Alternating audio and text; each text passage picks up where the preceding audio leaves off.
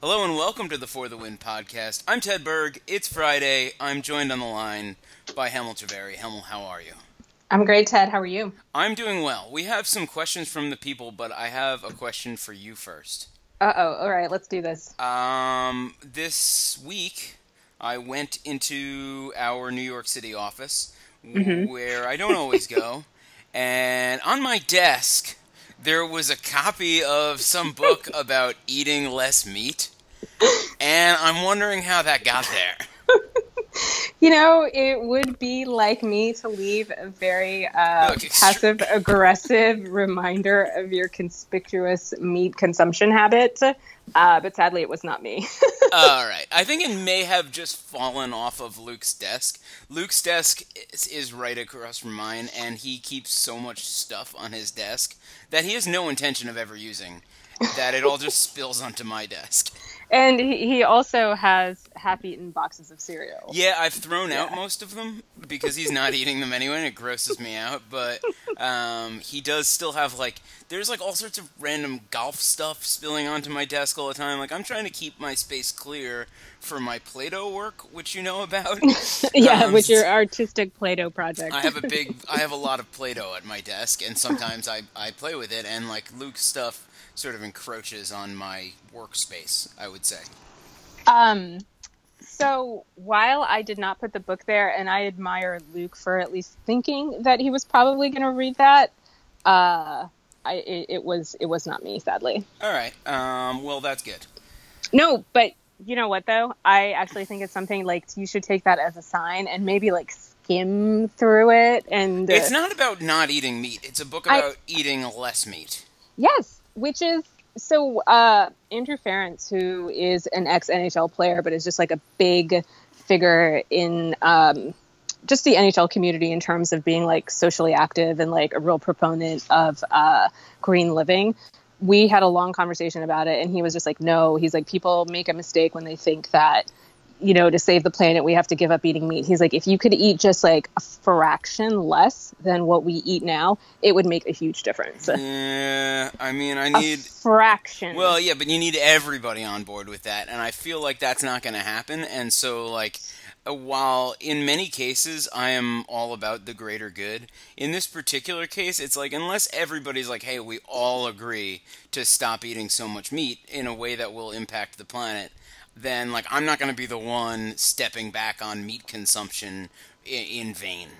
you know, I, I I think that there are certain things though that we have all agreed to do, right? Like uh, wear seatbelts because it is in your best interest, but also the best interest of just like society, right? But we we've agreed to do it because they made it the law.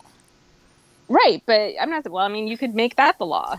Right, and and if they made the, and like look, like I pay taxes, be, and like I gladly pay taxes because I mean I, I complain about it when it happens, but I know that my taxes pay for the roads and the parks and the various things I use.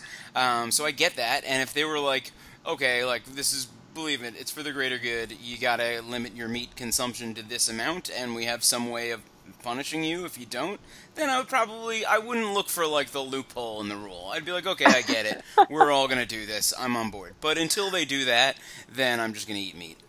I feel like some European countries have actually done that. I don't know. I'm probably making this up, but I feel like something was passed in France that was to that effect. Like uh, I will. I, I believe that that's also like a wartime thing. Typically, like Oh, they'll do yeah. like meatless Right. Mondays, and like no one Mhm. buys meat on. I don't. I don't know. It's uh, it's. I don't want to speak beyond my knowledge, but I think that that's been a thing in the past. Maybe. And I don't know. I just. Right.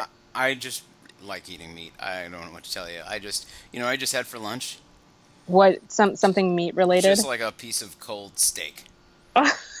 It was like like no no sauce, no accoutrement, just like plain. I had some leftover steak from last night, and like honestly, Oh. I didn't even cut it up. I just grabbed You- the steak and ate it with my hands. You just ate a giant hunk of meat. I'm sorry, but that's just like, oh, that's just repulsive. Yeah, I know that that repulses you, and that's why I'm bringing it up.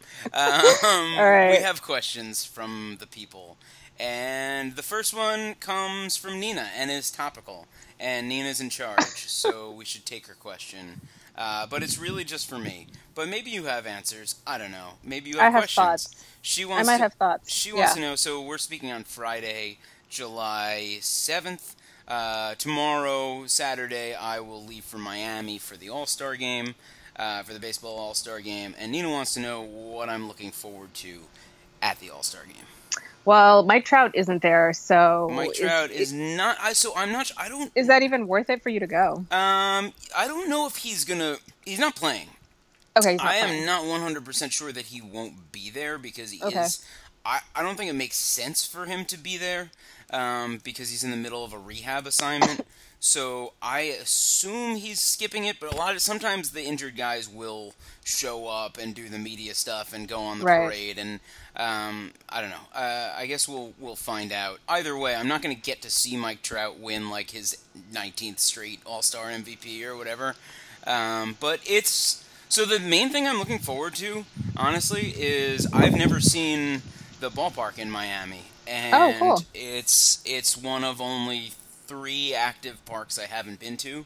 Wow. And it looks to me like by far the most interesting of the three active parks I've never been to, and so I'm really excited to see it. I think that uh, I mean this is a personal taste thing, but I don't really like the uh, I get it how it first happened and it was a cool thing, but since Camden Yards, basically, like every new ballpark, with a couple of exceptions, have been these like sort of really retro looking, like just stylistically, they've they've gone for like nostalgia, Right. and the park in Miami looks like one to me that is not that way and is like a very contemporary looking work of architecture, and uh, I don't know, I'm psyched to see that.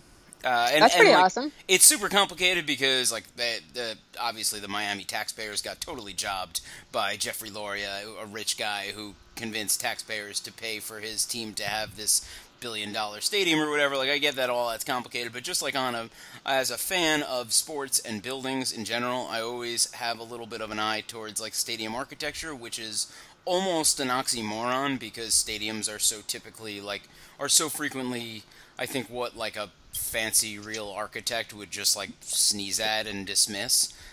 Um, and this one kind of looks cool to me, so I, I'm looking I'm looking forward to seeing that. I, I will say I thought your answer would be more like player oriented. Like there might be a player or something that No, I mean the thing is the I yeah sorry, go ahead. it's uh, the All Star Game itself. Like I, I enjoy going and I enjoy all the events around the All Star Game. Uh, I find the Home Run Derby really fun. I think the Futures Game, which is a bunch of prospects, is cool. Uh, I think if I were left to my own devices, like if I didn't have a job in sports, I would still watch 162 baseball games a year at least. But I don't know if I would even bother watching the All Star Game because it's like it's a it's meaningless. It, it is meaningless. I think that that's kind of the big misconception about All Star games is that they're, well, in my experience, having covered a couple of NBA All Star games and a couple of NHL All Star games, um, especially the NHL ones, like they're they're really hit and miss, right? They can be great if something big happens, um, but generally it's just a lot of people rushing around, and you don't really get a chance to talk in depth with uh, any of, especially any of the stars. Yeah, I mean that's Yeah. for, from a coverage standpoint. It's there are aspects of it that are cool. Like a lot of times, these the big stars aren't really available in the in the Right. clubhouse, even if uh, technically they're supposed to be, and they're just off stretching or doing something cooler or preparing themselves to be awesome at baseball. And you do get. Uh, you know the the hour and fifteen minutes of, of access to all these guys, Mhm. but uh, big. It's sort of frustrating, I, I think, and this is cynical, but when you are a little bit like now, I've been I've been credentialed for ten years, so you get uh, on these big events. You have to negotiate a bunch of people who don't really often have access and who come in and sort of muscle you out and ask like really dumb questions. Yeah. And not not like and I, I appreciate a dumb funny question like if someone's like hey what's your favorite hot dog toppings. Like great that's like that's a funny question but it's just like how excited are you for the all-star game? And it's like, we're really wasting this time finding out whether or not this guy is excited for the all-star game. What do you expect him to say?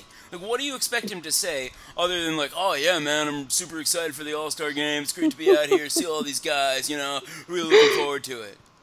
There's, I mean, there's always going to be that. Um, in so I've been to Nashville, uh, LA, and I will say the most annoying question for LA was like, "What are you going to do while you're in LA?" Like they expected people to be starstruck or something. I'm like, these guys Right. are here for like 17 hours. They're here going to be in the 17 arena hours. the entire time. Yeah, and they're occupied for 16 of them. It's like they're going to sleep for that other hour.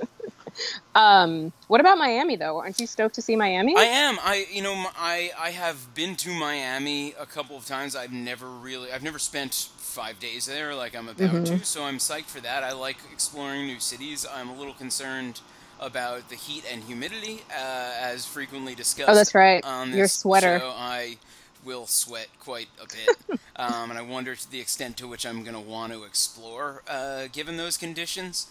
But I, I'm also intrigued. So, in, at all of these events, uh, at All Star Games especially, there are a bunch of sort of like ancillary parties and Mhm. like club events, and a lot of them are like sponsored. Like go to the um, I don't know, like the Five Hour Energy pre- presents nightclub with DJ thing. Um, and usually I skip that stuff. I'm not like a good schmoozer, and I don't know. I'd usually rather like just go off and explore on my own. But I do feel like experiencing Miami uh, is sort of requires doing like the VIP Mhm. club night. So I might Yeah. I might try to pick out one of these events to actually go to and check out. I, I think it's worth it to go to one of these places and feel completely out of place. Be like, well, this is not my scene Here whatsoever. are a bunch of people cooler than me, and I'm gonna stand in the corner with the three other schlubby baseball writers. to be Uh, fair, the NHL community is so small and, you know, doesn't usually attract a lot of star power that those events rarely happen for, for NHL side. Yeah, and like, and I gotta fi- Yeah. find one because like one of them is like post home run derby, uh, which and that one sounded kind of cool. But the home run derby ends like I'm not gonna get out of there until midnight, and I'm not complaining about this. It's dope. I'm psyched that I get to go see it. But am I really gonna want to after like you know spending eight hours working? And doing all that stuff, am I really gonna want to like go to a party until 3 a.m. Then, like, no, I'm gonna want to Yeah. like find something to eat and then go home and sleep, and then Exactly. and, and do the All Star Game stuff the next day. So I got to find the right one for me. Um, well, I hope you do, and I look forward to you Instagramming not the celebrities that are there, but the food that you're going to eat. I will probably do that. I um, you don't look forward to that, but thanks for saying you do. Uh, Charles wants to know. This is a good question from Charles, and I feel like we both have takes on this. So Charles, our colleague, wrote this week. Um, excuse me. Based on a uh, something Kobe Bryant said. Kobe Bryant said, like, when you get a participation trophy or a fourth place trophy, you put it up on your wall and you strive to never get that again. And so Charles wrote a defense of participation trophies uh, in which he said they aren't the worst. Are participation trophies the worst? Uh, no, they're not. They're absolutely not. My caveat is that participation trophies, especially for kids of a certain age, are great because they underscore what is, you know, so good about being in organized sports at that young an age, right? It's very rarely about winning and it's about being a good citizen and a good teammate and commitment and showing up and trying your hardest, like all these Mhm. good things. So when you get that trophy, that validates all the hard work and all those soft skills that you learn, right? Um, so no, they're not. I think that after a certain age, it becomes a little ridiculous, right? I would say the cutoff is probably eight. I don't have kids, but eight seems like about the time where kids can start to detect that this is kind of BS, right? Like they kids are not stupid. They understood who won and who lost. So giving a participation trophy to maybe a 10-year-old or a 12-year-old or like in high school is is meaningless. Um and it's and especially if you become an upper echelon like competitive athlete or you know that you're going in that direction, that is when it becomes useless. Um, but no, for kids of a certain age, I think participation trophies are great. They're they're absolutely like validate all the good stuff that those kids learned. Yeah, I mean, I don't, I don't really have, and like, it's become this whole thing, you know, and and it's such a silly thing to have become such a Yeah. a, a big thing to me because, like, I remember you you said eight was the cutoff. I, I don't, I I think part of it is that uh, at least based on like my nephews. My nephews mm-hmm. are playing organized sports at ages when I just never did. Like we had we had little kid soccer from like ages like five to seven, and then you could start playing little league at like eight or nine. But before eight or nine, like and little kid soccer was basically just like daycare where you happen to run around in a soccer uniform. Right. Right. right. Um, and so I, my, the first time I remember getting a participation trophy was my first year of Little League when I was in third grade, and by that age, I remember getting the trophy and being like, oh, "This is dumb. I didn't win anything. Like we weren't, we, we didn't have a good team. I yeah. wasn't the best player on the team. Like what, what do I want this? Tro-? And like, yeah. what, what's the value of the trophy if everybody gets a trophy, right? Like I, by right. that point, and but part of that is probably me because I am like a pretty competitive guy, and so I want you know I want the real trophy.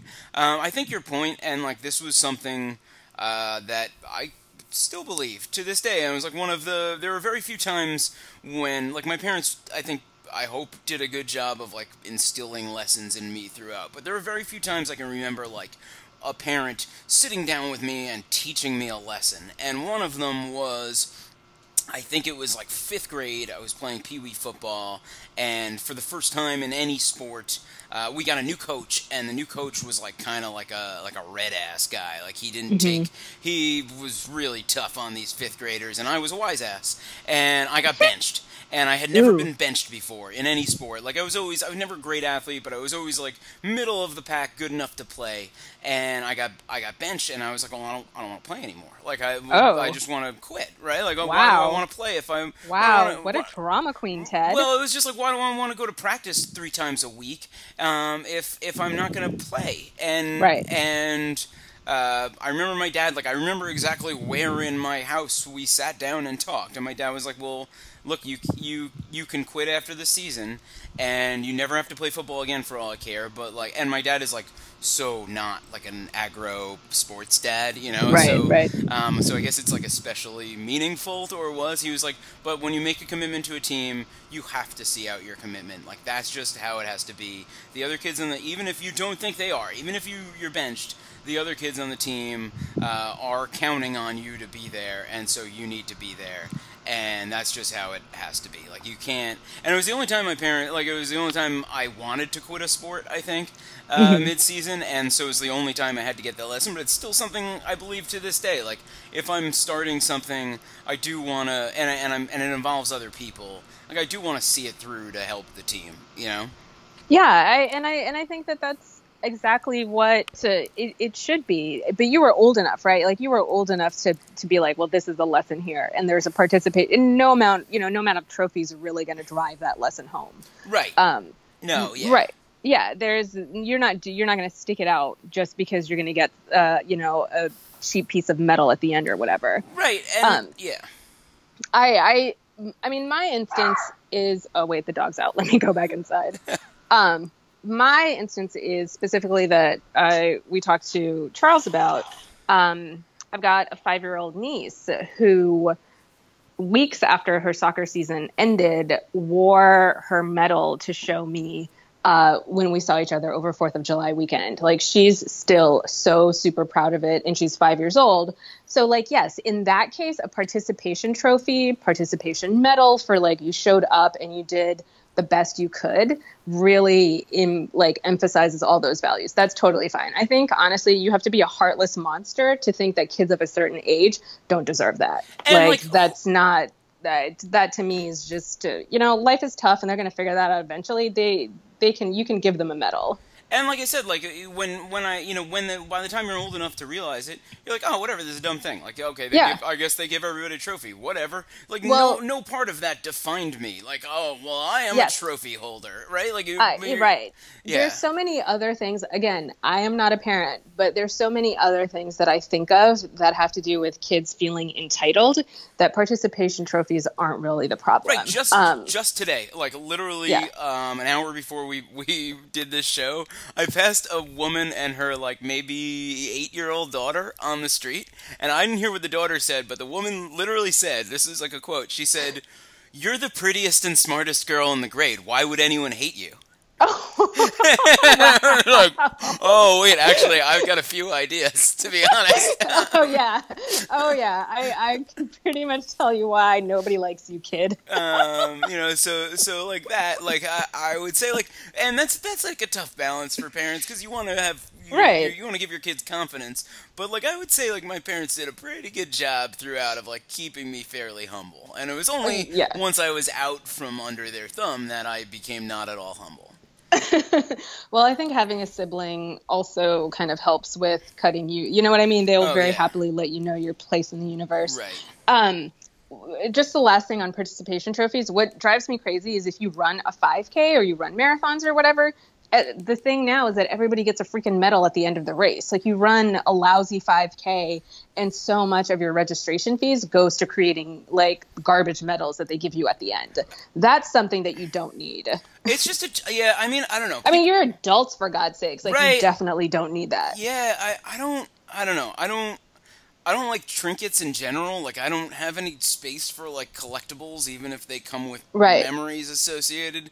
So I never like I I always do or when I'm home for it, I always do the MS bike ride, which is like a 30 mile bike Mm-hmm. ride. And they give you a medal and like I think the medal's in the garbage by like the time like before I even get back to my apartment. Like I just Yeah. there's no way I'm going to care about this. Like I'll remember that I rode 30 miles on my bike. I won't Yeah. care one way or the other if I own this medal anymore.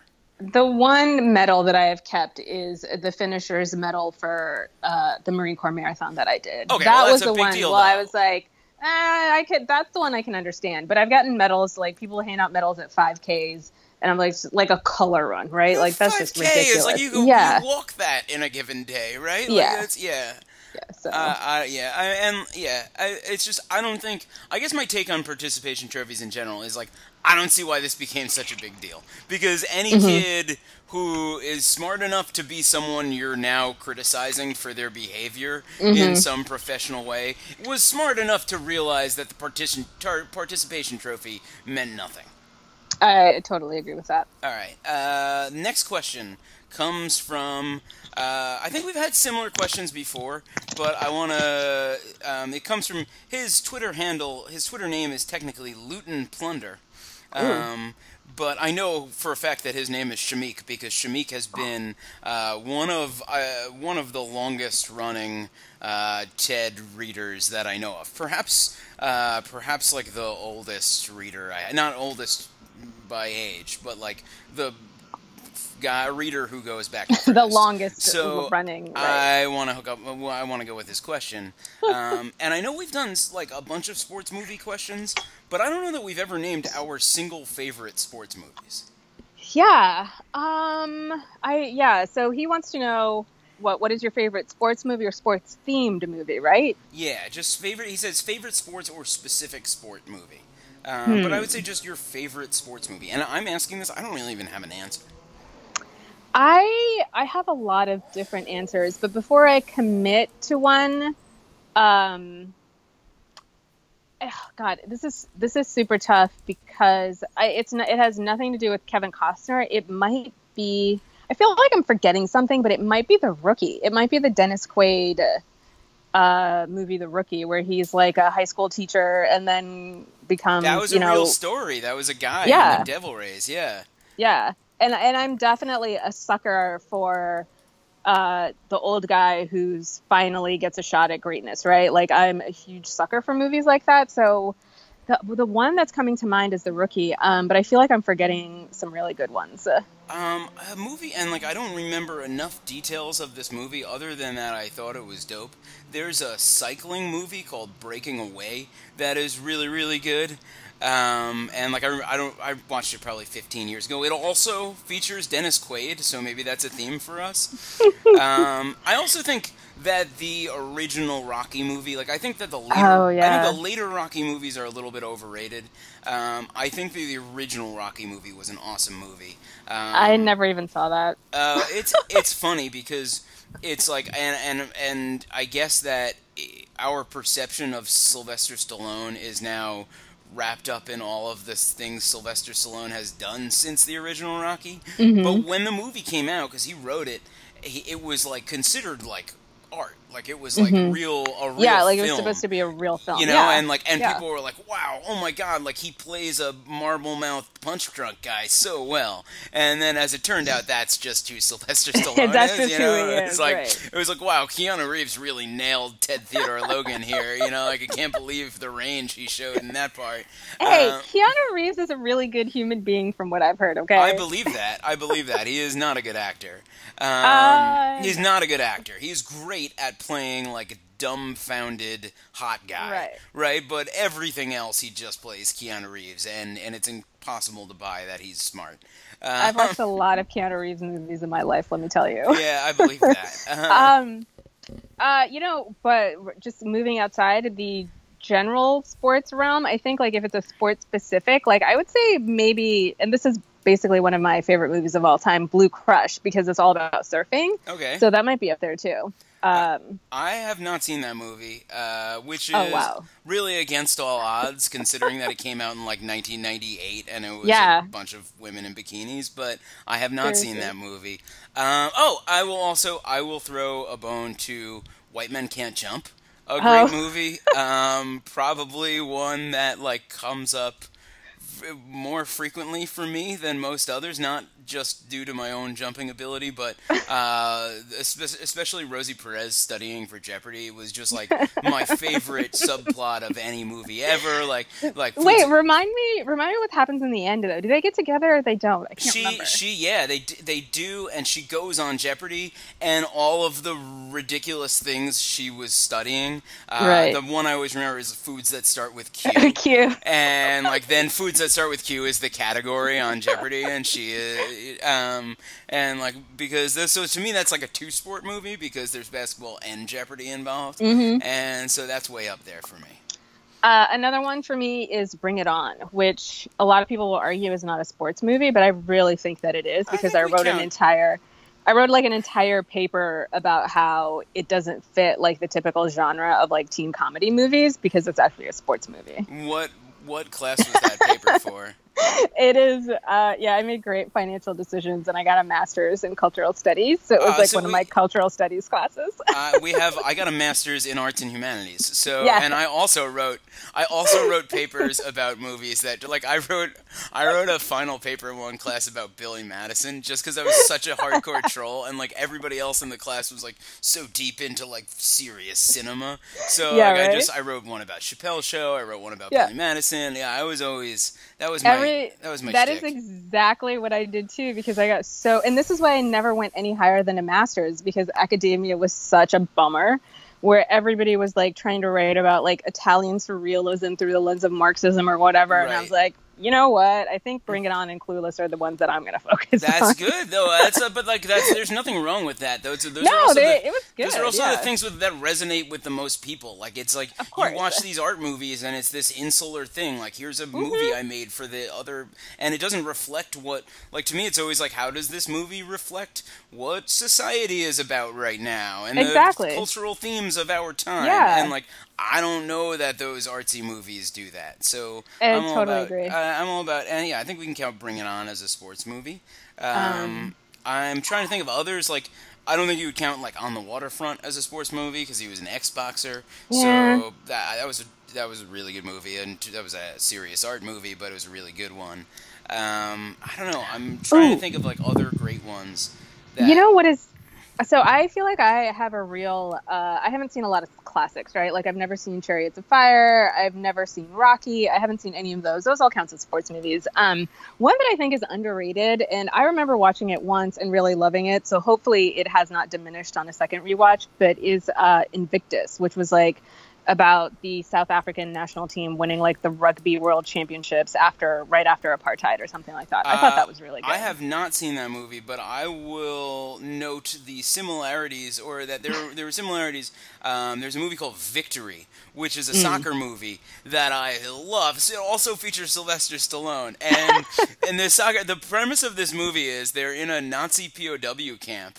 And they have to play against the Nazis in soccer, and if they win, they'll go free. And Wow. it so happens that Pele is with them in the Nazi POW camp, which is like one one big step in the right direction. But then at halftime, they have the opportunity to escape, and they don't because they want to play the second half of the soccer game. Um, so I like that movie. That sounds like a great movie. All right. Um, all right. Well, I, I might respond on Twitter with other ones as they come to me. Uh, Dennis, our man Dennis has a podcast. Um, he this is an old question he asked us that we never took, and while looking for good ones, I found it. Uh, it it is from a couple weeks ago. He said, "If the aliens," he capitalizes aliens for some reason, as though there's like one specific set of aliens that are coming. He says, "If the aliens come to Earth." And we need to play them one song to show them how awesome we are and we mean peace. What song do you play? Oh God, this is a really hard question. It is a really hard question. Do you, do you have anything that comes to mind? Um, it's a little cheesy, but the first one that comes to mind is the Flaming Lips song. Do you realize?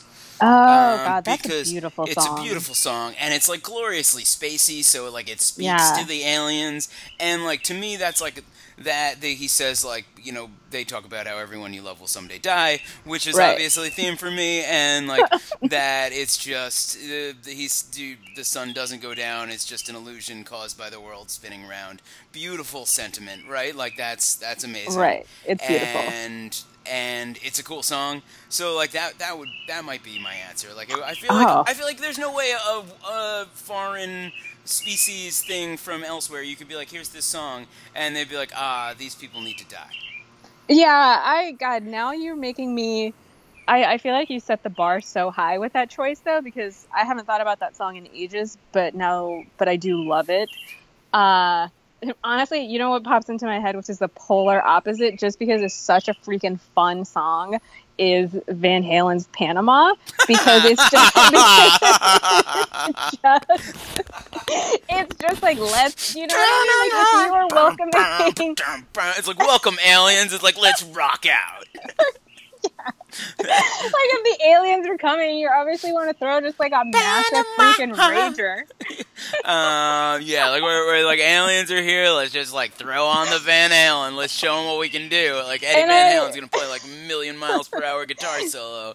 It's gonna be The- incredibly cheesy. the other ones, like, gosh, um, the only other thing I can think of, just because I my thing is that aliens maybe if they're coming here, they have figured out how to understand English, right? Like they're they're probably figured out a universal translator. They, they got That- here. They got here. We can't get past Yeah. the moon. yeah, we can't get them. Um, uh, I think we might want to go like very literal uh, with uh, maybe something by you know Otis Redding or Sam Cooke or something like that. Um, or like what a wonderful world. Right? but I mean, oh it's a God. cheesy song. If- it's a cheesy If we do that, no, they, I they should like- feel free to just, yeah, just to I mean. I kind of like the just like playing like crappy '80s glam metal for them. Like, and like like welcome and like now we're gonna tell you about Motley Crue. Um, so like, it could just I don't know why, We're but playing I Mr. love Van Halen's Panama. Like that to me is a song that you're just like, fuck it, man, let's go. Ooh, I said Uh, a bad word. Yeah, I know. I, I just narrowly avoided it and saying crappy, and then you just went and, and did that. I want to say that given my uh, my off-air language, I would say no. it is against all odds that I curse so infrequently on this show. You you're really a master. Uh, I fail spectacularly. It- yeah, uh, I, I, I, you know what? I'm gonna adjust my choice and say that it is definitely Van Halen's Panama. I can't. I'm trying to think of something funnier, but no, that would be like literally the fun. Like, and it's like like like a big presentation. Like the aliens land, they come out, and it's like not really clear that they're coming in peace. And it's like, what are we gonna do here? How do we convince them not to kill us?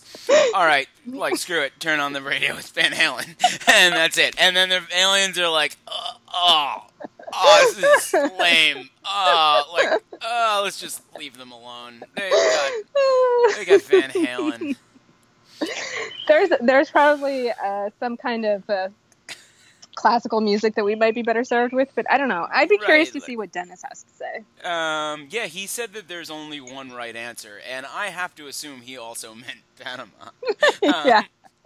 like, I don't know. It's like, and this is Def Leppard's "Pour Some Sugar on Me." Um, yeah, I, I, don't know. I don't know how it plays out. I, but I like that question, and I, I like your answer way better than mine. Um, all right, your one moment of like actual sentiment. Yeah, no, yeah. I was, I was being, I was being sweet, and then you came in with a way better answer. Um, no, that is absolutely the right answer. I, I defer. You're right. I'm wrong. Uh, Michelle, Michelle Martinelli, our coworker, um, she didn't really phrase this in the form of a question, but she brought up the point, uh, and maybe this goes back to participation trophies a little bit. Mm-hmm. Uh, so, in the first couple of rounds of Wimbledon this year, uh, neither of it. You you don't really follow tennis all that closely. I, I used to. I used to follow it really closely until I started working in sports. Um, okay, uh, interesting. So I believe it was oh yeah, seven players mm-hmm. at Wimbledon so far this year have withdrawn mid-match uh, with injuries in the first round of Wimbledon, uh, including two like relatively big matches. Um, I think Novak Djok- Djokovic's uh, opponent bailed out in the second set. Uh, it's it's a thing. It's become a thing right. in this and. Uh, Michelle just pointed out that people are really mad about it, and I've I've since looked up and read, and yeah, like people are trying to come up with like, okay, we need rules. Um, it turns out you get a lot of prize money just for entering Wimbledon, mm-hmm. and some of these people maybe aren't physically ready or they're injured and they shouldn't be playing tennis. Uh, do you have a take on this? Do you have a take on bailing out mid match? Well, I, there's definitely a my think is that unless you like there was a woman who like she like twisted her knee or like or like basically broke her leg in half right and right. yeah that to me is a time when you, you physically can't. yeah you physically cannot stand up then you're gonna bail um a lot of these other ones these guys have just been like oh i got a pulled hamstring so i'm not gonna win anyway so i'm gonna bail and i think that to me is just really really poor sportsmanship right like these might be the guys it kind of reminds me of a, you know a fifth grade Ted Berg who's just like, "Eff it, I'm not going to win anyway. They're not going to let me play so why am I going to keep doing this? Yeah, so. but that so but like I will also say to my own defense that like I go down swinging. Like in, in, right. in, that particular case, it was just like I didn't want to go to football practice if I'm not going to play. But like I am, I am never one like that. The big the thing yeah. it reminds me of was like if you're playing video games as a little kid and someone yeah. was kicking the crap out of you, you'd like throw the like some of my friends had were deadly accurate with the Nintendo controller, could nail the power button with the oh, controller. Oh, wow. If like if you're losing too much, just like bam, like just throw the controller right at the power button and the game is right. over. Um, like even to this day, so um, I play. I started playing recently. Like I have an app on my phone that lets you play chess with random strangers from mm. the internet and mm-hmm. i do it i'm horrible i'm horrible i don't mm-hmm. I, like i think that the people i assume that the people are playing on this chess site are incredible. Like that, mm-hmm. the level of play is just really high because I know I'm not like a chess master, but I know if I were to play against my friends or my dad or someone, I wouldn't get beat this quickly. But mm-hmm. they destroy me. But even when it's and in chess it's abundantly clear when you're going to lose right? Right right. And even when it's abundantly clear i'm going to lose i will play it out and i start doing like chaos theory moves just to try to mess with the people and like get super aggressive and go all over the place. And they beat me anyway but i will play until they have me in checkmate. And i feel like literally every time it looks like i'm going to win the other person just bails out. Yeah that's that's ridiculous. Like i think that it is very much um, a disturbing trend. I don't know why it's happened so often this time around. It's um, not a, I want. It's not a new thing. So, because like if you, I looked it up, and like in 2009, Djokovic bailed in the second set because he said he he had cramps. It was 105 degrees to his credit, but he still bailed in the second cre- uh, in the second set. Said he clearly wasn't physically prepared. Mm-hmm. I guess he had a night match two nights earlier. There are examples like it feels like this actually does happen a few times every year. It might be an uptick this year, right? Seven is a lot. I feel like in tennis, it is actually more culturally acceptable to withdraw because of whatever injury that you might sustain can kind of ruin do you know what I mean? Can take a long time to recover from and can ruin a whole bunch of other matches for you down the road, right? Because it's just you. If it's a team sport and you've got one player who has to step out, the team's probably still going to be fine, right? With tennis, though, it all relies on you. So you kind of have to weigh your options of like, well, I could injure myself further now and definitely not win against Djokovic, uh, or I could save myself for a tournament three weeks later, you know what I mean, and stay healthy for that, where I might actually have a shot.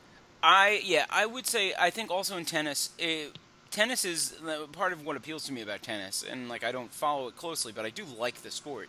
But mm-hmm. what I like about the sport is it's you know in basketball, if you're down by a certain points at a certain time in the game, the game's over, and you right. got to play it out. Tennis and baseball are the ones with no clocks where technically it's never over, right? Like mm-hmm. you can you can always come back in a tennis match. And right. so I tend to think if you're good enough at tennis to make it to Wimbledon, you're probably extraordinary extraordinarily competitive. And I have to imagine that people bailing out for the most part are bailing out because of actual injuries that will prevent them from continuing to compete. Because if you weren't that badly hurt and you're down one and a half sets, you, got you, if it's a men's tennis, you got maybe up to three and a half more sets to, to beat the guy, right? So if you believe in yourself and you're competitive, I, I think unless you're really hurt, you want a shot. Yeah, it seems like it would be that way, but it, and it, like I said, it could be a fluke that there's an uptick this year because this seems like an excessive amount. Every year, yeah, there's a couple of people who tap out because of an injury. Um, and you have to be competitive, but I do think there is something a little bit different. But there's pride is also a factor, and uh, that's that's not to say that the people who've pulled out haven't had legitimate industry, in, injuries, but we're also so used to seeing, especially in hockey. You, you know what I mean? Like these guys are playing with broken bones yeah, and like I mean, you, ripped, you, follow you know, hockey, ripped up yeah. knees and stuff like this. So the bar is very, very high for what counts as an injury to withdraw from. Um, and if, and if their competitive instinct isn't kicking in enough to be like, you know what, this hamstring is really just I'm not my best today. It seems like a lot of people are falling under the thing of I'm not playing my best versus I'm just going to gut it out. And that, and I think audiences are, are, are seeing that. Yeah, and and it's impossible to say like, oh, there needs to be a new rule because yeah, in each case I, I you can't distinguish between the actual injuries and the people who right. are just like mentally weak or whatever. Yeah. But um, I think I'm with you. Like I, I don't have any patience for. I mean, play it out. You're there are fans there to see you. You're making a ton of money, right?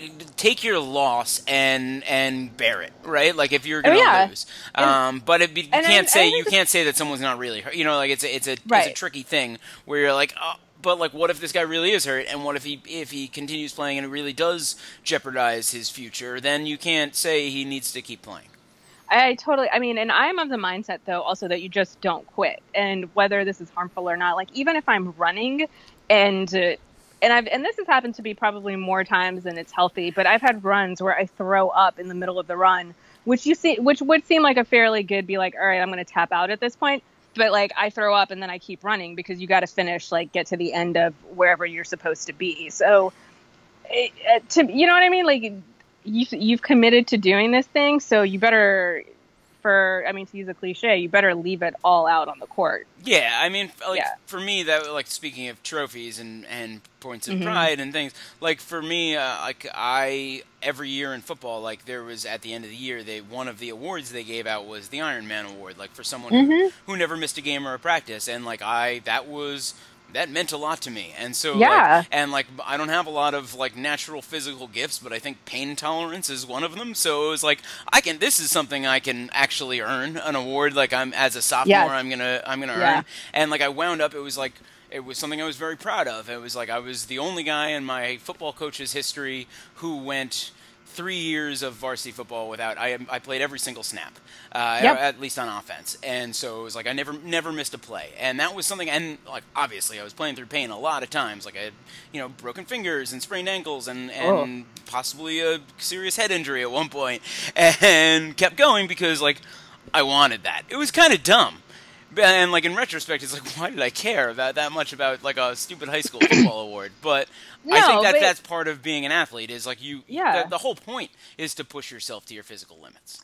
Exactly. And for me, like like you said, I'm not gonna I'm never gonna win a marathon. I'm never I'm gonna have a hard time winning a community 5K. I am not fast. I have no natural athletic ability. So the only thing I can mar- do If you can run a marathon, you have natural athletic. Like if you finished a marathon, that's more than I would say like 99% of humanity can do, right? I I mean, well, I think it's mostly that you just have to be committed, right? So I but for me, I know that my strength is like I can commit and I can finish regardless. So for Wimbledon audiences, like they're smart enough to realize that like, dude, it's not so much that we paid to see you lose, we paid to see you finish and you can't even make it that far. Yeah, I mean, if it Yeah. was if it was something where no one was watching and I was just like, "Ugh, I'm I'm done, I'm toast, and I'm not gonna Yeah. win, then you walk off. But there are people who paid a lot of money to go Yeah. watch you play tennis, and like you gotta, I don't know, you gotta like, you gotta kind of give them a show. You gotta give them a show because that's what why you get paid ultimately. Exactly. Uh, all right, I think that's we're good. That was that was five questions. um, you can check out the For the Win podcast on iTunes, uh, Stitcher, SoundCloud, all sorts of various places. Uh, thank you for listening, Hemal. Uh, as always, thank you for joining. Thanks for having me, Ted. Peace out.